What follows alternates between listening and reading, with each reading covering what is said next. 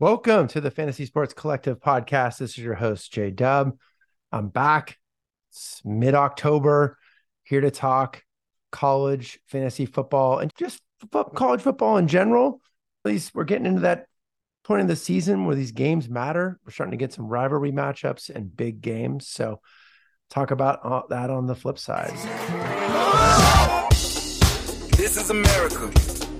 Don't get you slipping now. Don't catch you slipping now. Look what I'm whipping now. Woo! What a weekend. Some really good games. And if you were up too late from the East Coast, you probably missed it. But it started off with Thursday night with some tip drills. Too bad neither of the game teams have much at stake. And then Friday night, Coach Prime even talked this up and said he did not like playing at night. And sure enough, his team did not like playing at night. They went into halftime of their game against Stanford at home up 29 nothing. And when most of us woke up the next morning to look at the final score, Stanford had won, upset the Buffaloes with the 20 plus point favorites in Colorado in overtime, 46 43. What happened? It was incredible. First off, Stanford, not known for explosive plays, had a litany of them in the second half an unknown receiver who I'll get to in a little bit, exploded for 13 catches, 295 yards, three TDs, and did it against mostly against Travis Hunter, who will be playing on Sundays at cornerback. Mark my words, he is an amazing player. He's probably a top five pick. So this wasn't just a fluky thing. This was just Stanford getting hot. I've watched a few of their games. I really like their new offense. It's much more spread them out. It's more, it's modern, basically. It's what most colleges have been running. David Shaw, under the, his tenure, was started under Harbaugh. They were smash mouth. They won where they had strength, which is able to recruit really big, strong linemen, both on the offensive, defensive line, tight ends. They could get some big boy running backs, and they just lined up hat on hat and would move you off the ball. But this this team is much more interesting. They move the ball around. They try to hit you with chunk plays. They've got a running quarterback, which is a first for them. So they're really trying to be more this option spread style. And that's how they're able to score 46. Honestly, I that a game like I don't think they win a game like that in the Shaw era. They just wouldn't have been able to do it. But then again, the Shaw era, they weren't giving up 43 points very often. So what a game there.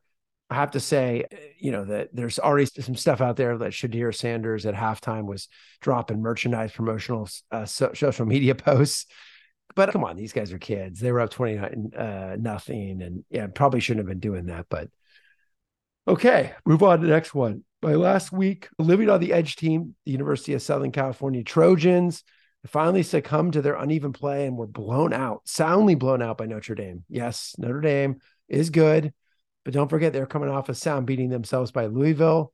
So SC still has a shot at the title. They've only got one loss. They got to run the table. They still got some tough Pac-10 or Pac-12 opponents in the uh, last season of the conference, but they've been up and looking good. Their offensive line's pretty pretty poor.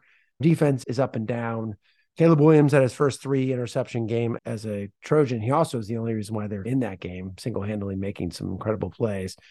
He and the offensive weapons, the receivers in particular, are pretty special but uh, doesn't look like SC is going to be in the, the playoff this year.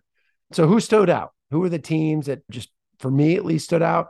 I didn't see every single game, but the ones that stood out to me, University of Washington.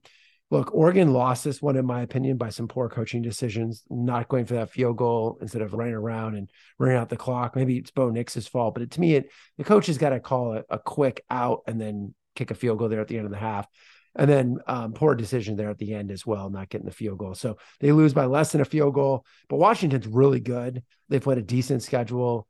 It was a great game. So I think they it puts them this winning this game puts them in a great position. They're gonna be a top five team from here on out. Got a couple tough games left, but they could run it. Don't never underestimate the Apple Cup, which is the game against Washington State. Washington State looks really good this year as well. So that's gonna be a tough battle. But Washington looked good. And the University of North Carolina Nobody's talking about them. Undefeated, just like Washington. Nobody's talking about Mack Brown, who's been there, done that. And they've got a top two or three quarterback, probably a top, definitely top five NFL draft prospect at quarterback in Drake Maye. They're now 6 and 0. They soundly beat Miami.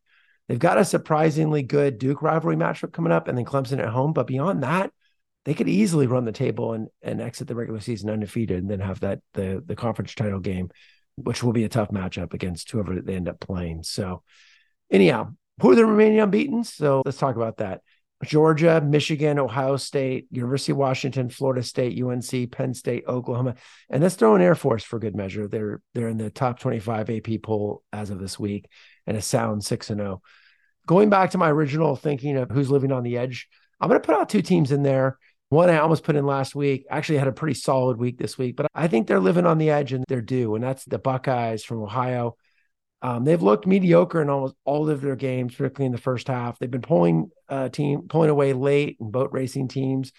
But let's see what happens when they face Penn State and Michigan. Those games are coming up. It's not going to be easy. Can't just play a half-ass game in the first half and expect to win those games. There's going to be some interesting games coming up in the big, whatever they call themselves now, still the Big Ten, but it's 18 teams. So in those games, Penn State, Michigan, Ohio State, those teams are going to be knocking each other off. So not all of them will be undefeated as we round into mid to late November. And the other one is Alabama. So everyone's going to talk about this week. Oh, they got their running game back. They were grounding, grinding out. But let's not forget, they played Arkansas, a pretty mediocre SEC team at home, and they won 24 21. They're just not winning the way we've accustomed to winning. So, yes, are they five and one? Yes, they are five and one. Solid. They're still in the mix. But, and really, that one loss was the Texas, good team. So it's not a big deal. But if they get tripped up again, two losses, it's going to be tough.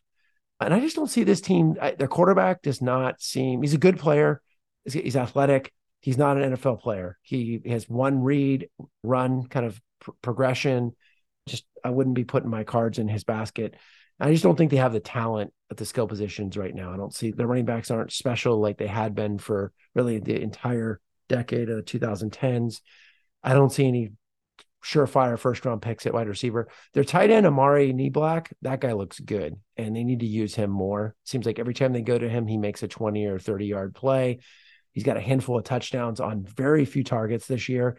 He might be someone special. He could be a first round type talent in the NFL, but they're just not. I don't know. There's something about them. They're winning, they're squeaking by, but they're squeaking by kind of mediocre teams. We're talking South Florida, Arkansas, and others. They haven't had any really sound. I guess they beat Ole Miss fairly soundly, and then they played a tough Texas team, but Texas soundly beat them. So I just I'm down on them. They're living on the edge in my book. So who's going to win the title? Look, I, if I gotta you gotta put a gun to my head right now, I'm going with Georgia. They they have the most talent. They have the momentum. We're talking two straight years of winning the title. If you look at the rest of their schedule, it's not hard. They've got Tennessee and Ole Miss left. Tennessee's on the road. Ole Miss is at home. Those are both beatable teams. The rest of the teams are are not ranked and not that difficult. They're going to roll in their division of the SEC, and then they'll have the SEC championship game, which is going to be tough. But it looks like they could be undefeated, lose the SEC championship game, and probably still get in the playoff. And I like them against anybody. They're just very soundly coached. That team's in its prime.